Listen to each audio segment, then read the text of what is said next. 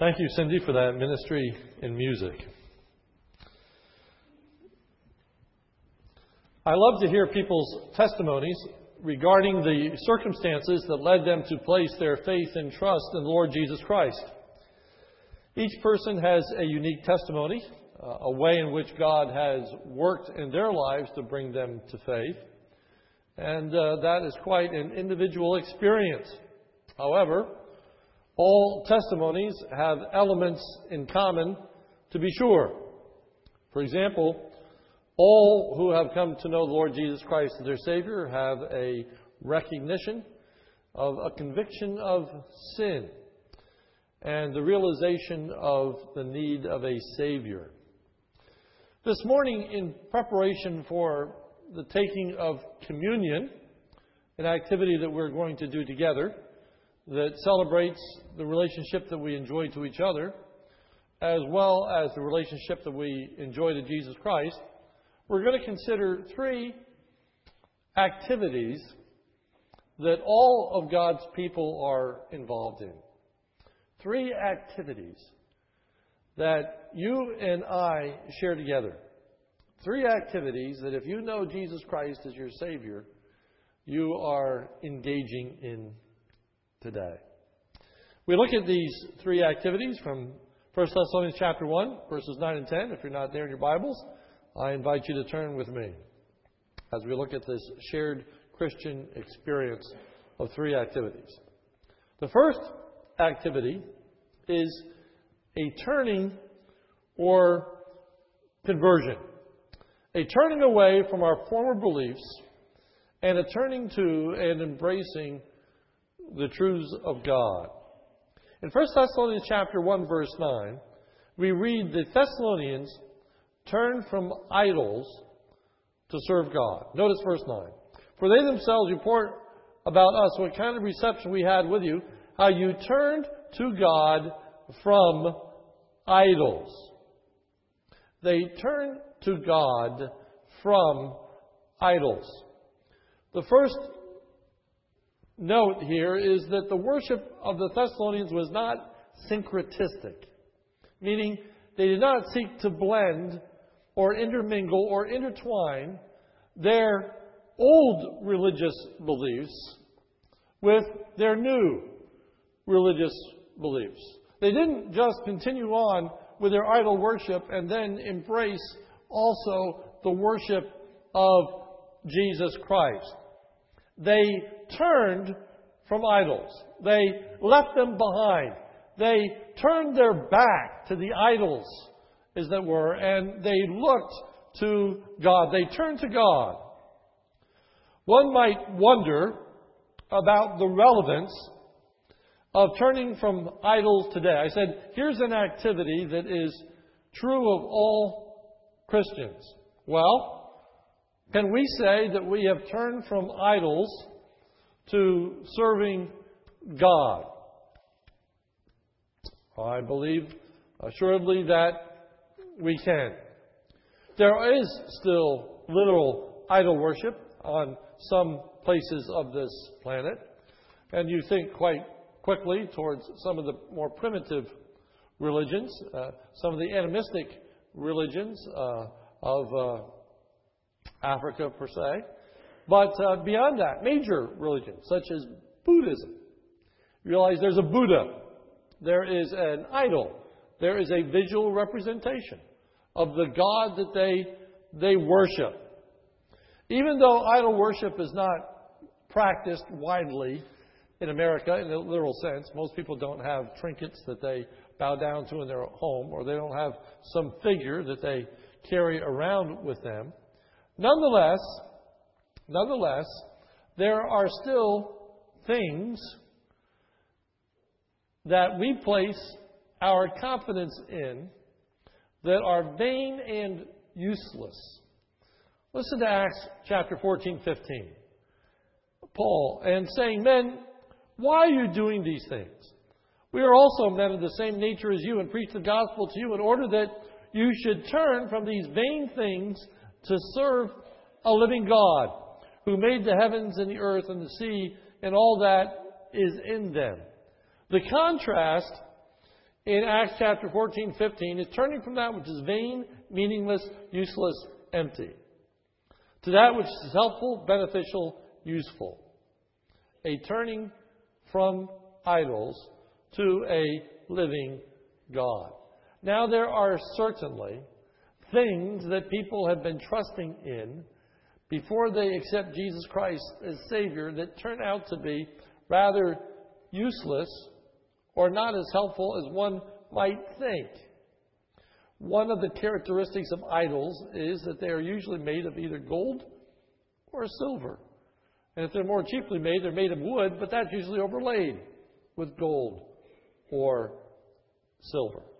That is not just to enhance its magnificence, but to speak of its perceived value and worth. And while we may not form gold and silver into a molten idol, I would submit to you that a lot of America is putting its confidence in gold and silver, in materials that are going to produce happiness and health and strength and their future. We live in a very uncertain economy today, and there are economists that are speaking about gold as a safe haven, a protection against the future. Not knowing what our economy is not going to be, not knowing what the stock market is going to be. Where can you put your money where it's safe, where there's no risk, where there's going to be a return for what you're doing, where you can be reliant? What is safe? What can you trust in? Well, our society is saying it's gold. It's gold. That uh, you can place your, your trust in gold. It'll be there. It will, it will not fade away. It will help you in the future.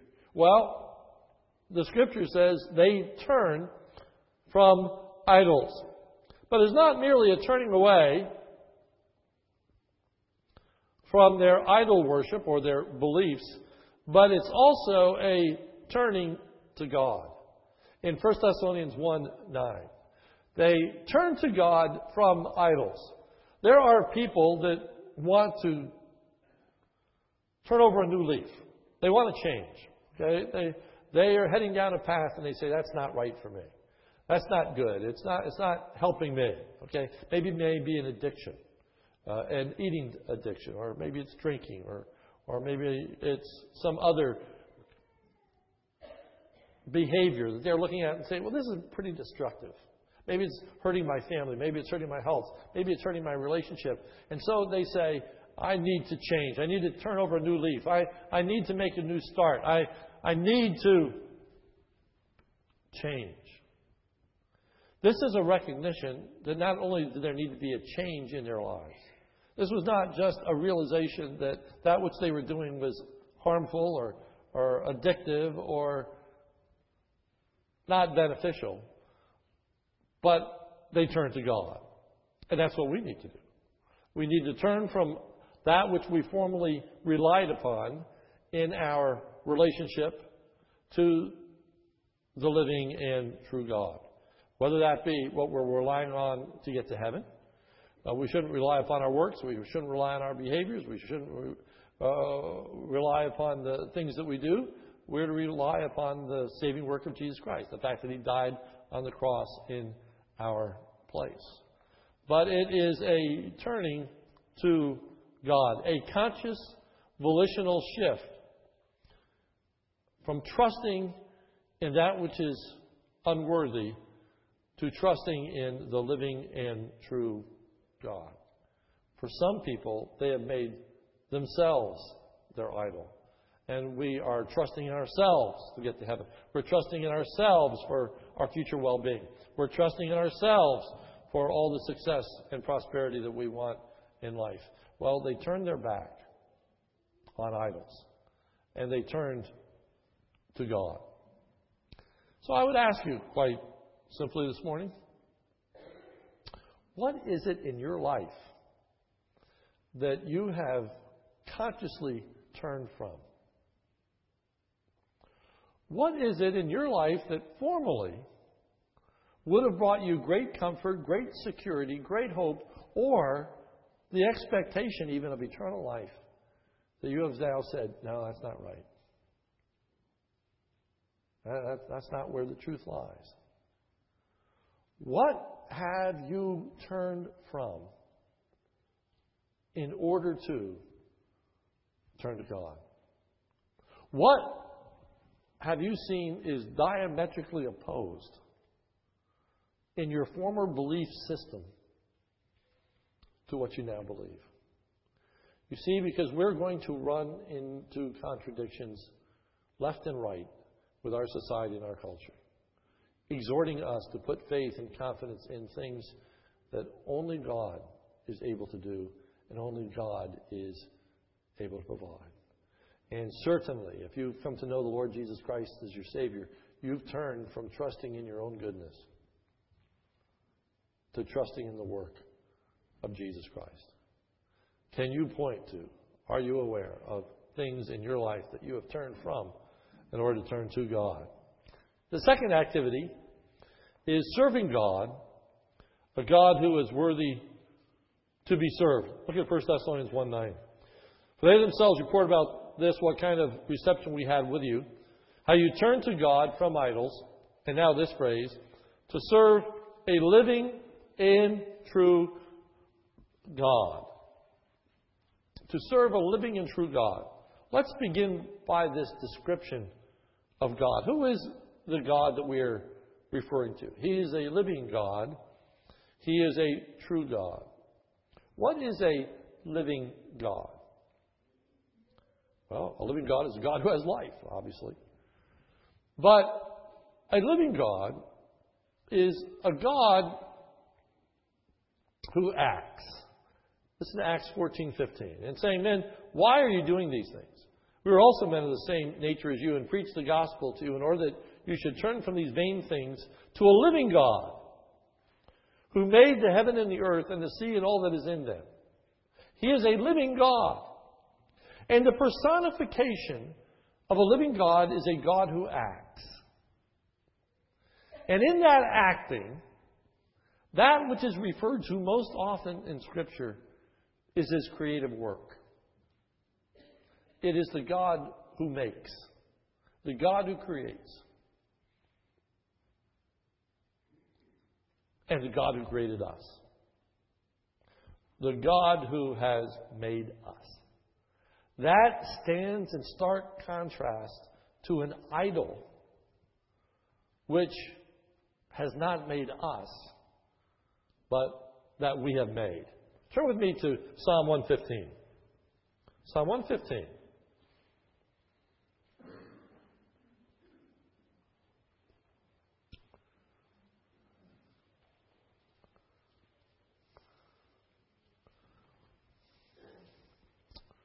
Psalm 115, verse 1.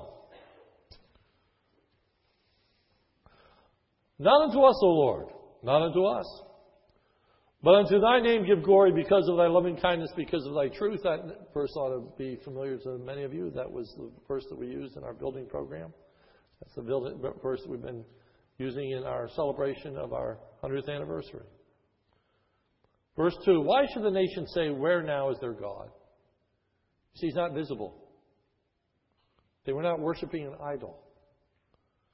And so they're saying, well, well, where's your God? Here's my God. Sitting right here. I can see my God. Where's your God? I don't see him anywhere. Verse 3 But our God is in the heavens. And then these words He does whatever He pleases. That is the most distinguishing thought between the true and living God and an idol. God does whatever He pleases. This is a verse that ought to be memorized. This is a verse that ought to be started. This is a verse you ought to put in the front of your Bible. This is absolutely foundational to who God is. My worship of God. Who is my God? My God is a God who does whatever He pleases. That's who God is. He's the one who does whatever He pleases. Doing whatever he pleases is the most basic difference between God and idol. Look at verse 4. Their idols are silver and gold. And then notice these next words the work of man's hands. They are the work of man's hands. They have created this God, this idol, as opposed to the God who's in heaven and who has created us. Notice the description of the idols. Psalm 115, 5 and following. They have mouths, but they cannot speak. They have eyes, but they cannot see. They have ears, but they cannot hear. They have noses, but they cannot smell. They have hands, but they cannot feel. They have feet, but they cannot walk. They cannot make a sound with their throat. So here's this graven image. Here's this idol that's been made, and it's formed, and it has eyes, and it has ears, it has a mouth, but it's dead. It can't do anything. It can't speak. It can't hear. It can't see. It's useless. It's meaningless. It has no value because it was made by the one who's placing trust in it. Their idols are silver and gold, the work of man's. You get to the book of Romans in the New Testament. Romans chapter 116, Paul says, I'm not ashamed of the gospel of Christ, for it's the power of God to salvation. To everyone that believes, to the Jew first and also to the Greek. For in it is the righteousness of God revealed from faith to faith, as it written, the just shall live by faith. For the wrath of God is revealed against heaven, against, against all ungodliness and unrighteousness of men who turned, who turned the worship of God into something like created man. Professing themselves to be wise, they became fools and exchanged the glory of the incorruptible God into an image in the form of corruptible man and birds and four footed animals and crawling creatures. Therefore, God gave them over in their lusts and their hearts to impurity, that their bodies might be destroyed and dishonored among them. Now, here's the reason. For they exchanged the truth of God for a lie and worshiped and served the creature rather than the Creator the most distinguishing nature between the true God and an idol is that a God can do whatever he pleases. And the very basic distinction in worship between an idol and God is that you acknowledge God is able to do whatever he pleases. An idol is created for the individual. The idol serves the worshiper. We serve the Creator. We present ourselves to serve Him. The very basic difference, when you talk about turning your back on your former religious beliefs, and you come to embrace God as Savior, when you cut through all of the red tape, when you get down to the very basic bottom of it all, is that if it's not a worship of the true and living God, then it is a self centered, self seeking worship. That's what idol worship is.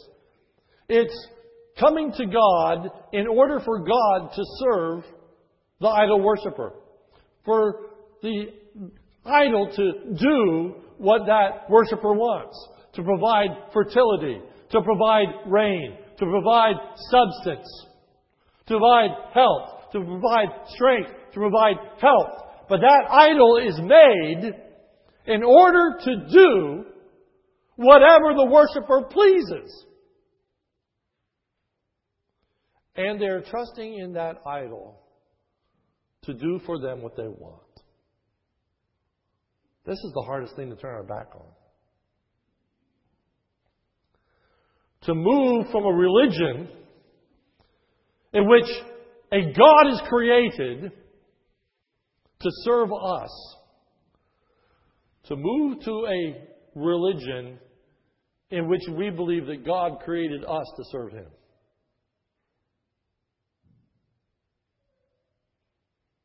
That's what we're really turning our back on. And you can see then how easily the worship of God becomes syncretistic. And I said they turned. They, they weren't syncretistic. They didn't add. And so in Christianity, it's, it's important that we don't add the worship of God to our former religious practice or we start ending up with a God who is a creator who's still serving us. A God who is a creator who's still all about us. It's still a man centered religion. But Christianity is a uniquely God centered religion who recognizes that He is the creator and we are not. He made us, we did not make Him. And we exist to serve Him. He doesn't exist to serve us. But that's about worship 101. The difference between the worship of an idol and the worship of a living and true God. And you see, people still wrestle with trying to make God in their own image, trying to make God into being what they want Him to be, trying to make God into doing what they want Him to do. All of that is a part of idol worship. True worship allows God to be God, takes Him as He is, and recognizes the most unique and fundamental aspect of our God is that He is in the heavens and He's able to do whatever He pleases.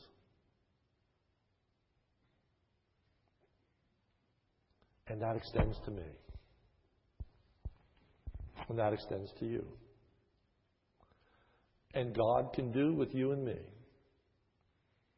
whatever He pleases. And we don't have to give Him that right, He has it. Try to rebel against it. It's not going to get you very far. He doesn't have to ask your permission. When you die, God isn't going to say, Is it okay now if, if your life ends? It doesn't happen that way. God is sovereign. Worship welcomes that sovereignty. Worship rejoices in that sovereignty. Worship embraces that sovereignty. Worship says, God, I'm here to serve you. I acknowledge that is why I have been made. I acknowledge that is what I am to do. And so we have come to worship God. And as you have come to worship God this morning, when we get through all the red tape and down to the very bottom, we have worshiped God. When today we leave and say, I'm going to do His will in my life. We have said God is God. We have acknowledged God is God. We have made Him God. We have said He is the ruler. He is the just one. He's the holy one. He has made us. Thus, to turn to the living God is to serve Him.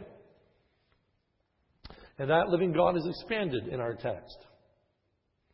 In 1 Thessalonians chapter 1, verse 9, it reads, For they themselves report in what kind of reception we had with you, how you turned to God from idols to serve a living and true God, and to wait his, for his Son from heaven, whom he raised from the dead. Verse 10 His Son died for us. His Son died for us. Verse 10 that we may live together with him. He lives. He lives. He is described as the true God. Not only is the living God, he's the true God. Not in the sense of simply being real. That's what's there in the idea of living. But true in the aspect of being authentic. True in the sense of reliable. True in the sense of Romans 3 4. Not at all. Let God be true and every man a liar as it is written, so that you may be proved right when you speak and prevail when you judge. It's to recognize that what God says is true. His message is true. His word is true. That's why it's embraced. That's why it's received. That's why they accepted it. That's why they acted upon it. Because God's word is true. Because our God speaks. He has eyes that see. He has ears that hear. That's why we pray. And He has a mouth that speaks. And He's given us the Word of God. And so we say, let God be true and every man a liar. If mankind goes against what God's Word says, may our affirmation be God is true. And anybody's going to deny this is a liar. Because we have a God, and He is in heaven. And He lives. He lives. And the stress in our text is that we are to serve that living and true God. President Kennedy has given us a uh, adage that has outlived him. Of course, President Kennedy is dead and gone, but his words still ring out. He said, Ask not what your country can do for you, but ask what you can do for your country. Those words fit well in the Christian theme. Ask not what your God can do for you, but ask what you can do for your God. How different that is from the worship of those around us. Thirdly, the third activity is to wait. 1 Thessalonians 1:10. And to await for his son from heaven. Jesus died on the cross. He died to pay for the punishment of your sin and mine. He died to be an example of what it means to live for God. He died with the expressed intention of saying to God the Father, Not my will, but yours be done. The very essence of worship. God, do whatever you please with me. And he died on the cross. But notice verse 10 whom he raised from the dead. The living God raised Jesus Christ from the dead. The living God really lives. The living God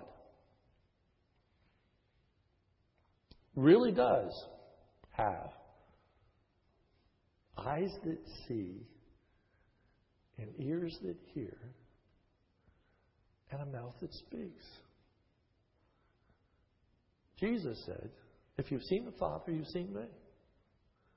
Excuse me, if you've seen me, you've seen the Father. John 1.14, and the Word became flesh and dwelt among us. We beheld His glory as the Father, the only begotten uh, uh, of the Father, full of grace and truth. Colossians 2.9, for in Him dwelt the fullness of the Godhead bodily. Jesus sees. Jesus hears. And Jesus speaks. And Jesus lives. And we await his return. After Jesus rose from the dead, he ascended to heaven in the presence of the apostles. Acts 1 9. And after he had said these things, he was lifted up while they were looking on. The cloud received him out of their sight. So, after Jesus had risen from the dead, he met on numerous occasions with his apostles. And then came that great day in which Jesus just ascended in their presence into the heavens. And then we have these words. And the angels who were round about them said, Men of Galilee, why do you stand looking into the sky? This Jesus, who has been taken up from you into heaven, will come in just the same way as you have watched him go into heaven. This Jesus, who has been taken up from you into heaven, will come in just the same way as you watched him go into heaven. This is the Lord's return 101. Just as you saw him lifted up from this earth and ascend into the clouds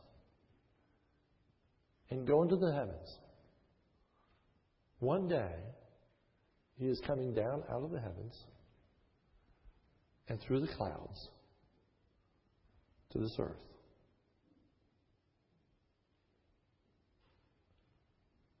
And we're to wait. And they are to wait. But what does waiting look like? What do we do?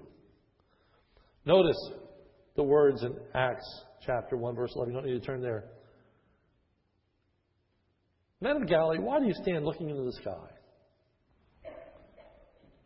Now, I can understand why they stand there looking into the sky. I mean, that'd be pretty amazing, wouldn't it? See somebody just ascend? Watch him go, and he's out of sight. So Jesus is out of sight. He's in heaven.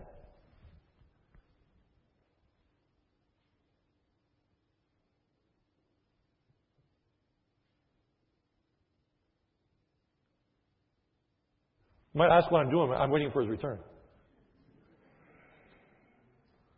That's what they were doing.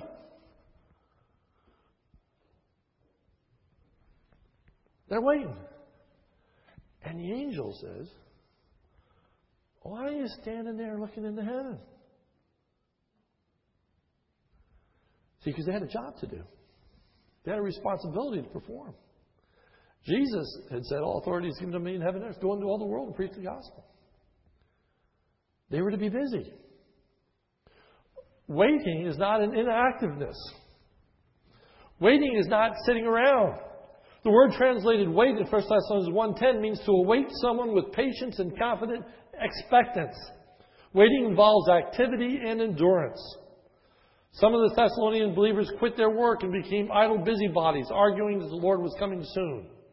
But if we really believe the Lord is coming, we will prove our faith by keeping busy and obeying His word.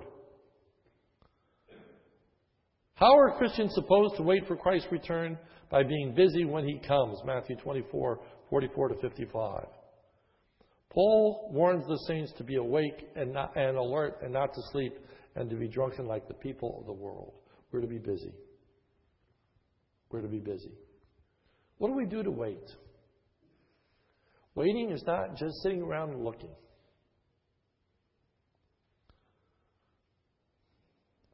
May I submit to you that probably there aren't a lot of people that are just sitting today looking into the sky. Let me tell you an extended thought of what waiting is not. Waiting is not trying to figure out when he's coming back. That's just Another form of gazing and looking into the sky. It's not just sitting around and saying, hmm, what's going to be today? What's going to be next week? I wonder if it's going to be 19. Well, I guess won't be 19 something. We're in 2010. I tell you. You can see I'm on top of things. Okay. May not be 2011. I'm still thinking maybe the guy was right. It's 1984. No, no, no. He was wrong. Okay. So, so no, he didn't come in 1984. He's not coming in 1984. Is it 2014, 2016, 2018? Is it tomorrow? I don't know when he's coming. And stargazing isn't particularly helpful. Jesus said, Occupy till I come. It's about being busy. We have a living hope. 1 Peter 1 3, Blessed be the God and Father of our Lord Jesus Christ, who according to his great mercy has caused us to be born again to a living hope through the resurrection of Jesus Christ from the dead. They awaited Christ's return. For they understood, 1 Thessalonians 1.10, to wait for his Son from heaven, whom he raised from the dead, that is Jesus, who delivers us from the wrath to come. They are waiting for that deliverance. They are waiting for that salvation to be, rejo- to be revealed. We are waiting for that wonderful time in which we're going to hear, Well done, thou good and faithful servant. We are waiting, according to 1 Thessalonians 5.23, without blame at the coming of our Lord Jesus. 2 Thessalonians 1.5, this is a plain indication of God's righteous judgment, so that you may be considered worthy of the kingdom of God, for which indeed you are suffering. For after all, it is only just for God to repay with affection, affection those who afflicted you. 2 Thessalonians 1.10, when he comes to be glorified in the saints on that day, to be marveled at among all whom believe, for our testimony to you was believed. The idea is that when He comes, we're going to be delivered. We're going to have eternal life. We're going to be in His presence forever and ever. That's the thought of 1 Thessalonians over and over again. But what were they doing? They were waiting for His return. But how were they waiting? By spreading the gospel, by remaining faithful to Him, by being obedient, in believing that He was really going to return. It affected the way they live now. You see, because they turned from idols, trusting in them, to trusting in God. And in turning to idols, in trusting in them and trusting in God, they turned their back on idol worship and no longer believed and placed their confidence in gods that they had created to serve them. But now they were placing their confidence in the Creator God who made them to serve Him. And so they are waiting. So, how do they wait? By trusting and serving Him till He comes. Believing He has eyes that see and ears that hear, and a mouth that speaks truth. And He will be in our presence. And He will save us. And He will do all that His Word says. Three basic elements of the Christian faith turning, serving, waiting. This is a communion service this morning, and it fits with communion in this way. 1 Corinthians 11:26 says, "For as often as you eat this bread and drink the cup, you proclaim the Lord's death." What is it next? Till he comes. Till he comes. We have before us a rite, if you will, that Jesus Christ Himself established of partaking of communion. And we are to take of communion until Christ returns. That's a part of serving, it's a part of waiting, it's a part of trusting. We're taking communion this morning to publicly declare we are trusting in the blood and body of the Lord Jesus Christ for the forgiveness of our sins, not in any God that we have made with our hands, not in ourselves, not in any idol. We're trusting only in Jesus Christ. And as we partake of communion, we acknowledge that we're doing so because He's commanded. And it becomes representative of the fact that we're here to serve Him. And so we don't worship today in any way that we want. We don't engage in any practice that comes to the fancy of our mind. But we are doing what He tells us to do. Eat of this bread, drink of this cup until I come. So we are serving Him. And lastly, as we partake of this communion table together, we are proclaiming we're waiting for Him. We're anticipating His coming, His deliverance, a judgment that we will not experience or have to go through, but an eternal bliss and joy because the living God raised his Son from the dead. And he lives. And he will return. So as we partake of communion this morning, we are turning to God anew and afresh, putting behind anything else that we may have trusted in or served. We have a new attitude in our worshiping God. We're here not for what God can do for us, but what we can do for Him. We acknowledge that it is not we who have made Him, but He who has made us. And we wait for the joy of being in His presence and worship Him, him forever and ever. If you know Lord Jesus Christ as your Savior, we ask you to join in with us and partake of communion. If you don't, we ask you to refrain, not because of any rule that we have, but what the Word of God has to say about partaking of the of, uh, Lord's table unworthily. But let me just say to you If you don't know the Lord as your Savior today, you can simply place your faith and trust in Jesus Christ. It's very simple. It's turning, serving, and waiting. It's an acknowledgement that apart from God, I, I have no hope of eternal life. I need Jesus Christ to forgive me my sins. I can't trust in anything else, nothing else, including my own goodness. It's only Jesus Christ. I acknowledge that the very essence of my sinfulness is that I've wanted to live my own way and do my own thing. The very essence of my sinfulness is putting myself first. When I'm told that I must love God with all my heart and all my soul and all my strength, my sin is not recognizing that I was created simply to serve Him. And acknowledging that the sin that I wrestle with, and the sin that you wrestle with, though we might talk about individual sins, whether it be lust or whatever they may be, they come down to very basically those times in which I want what I want rather than I want what God wants. And so we still struggle with that. But we've come to recognize, we've, we've come to realize, we've come to believe that the right thing is to want what God wants. And the right thing is to serve Him, not Him to serve me. And as we do that, we wait, looking for Him. Not by staring in the sky,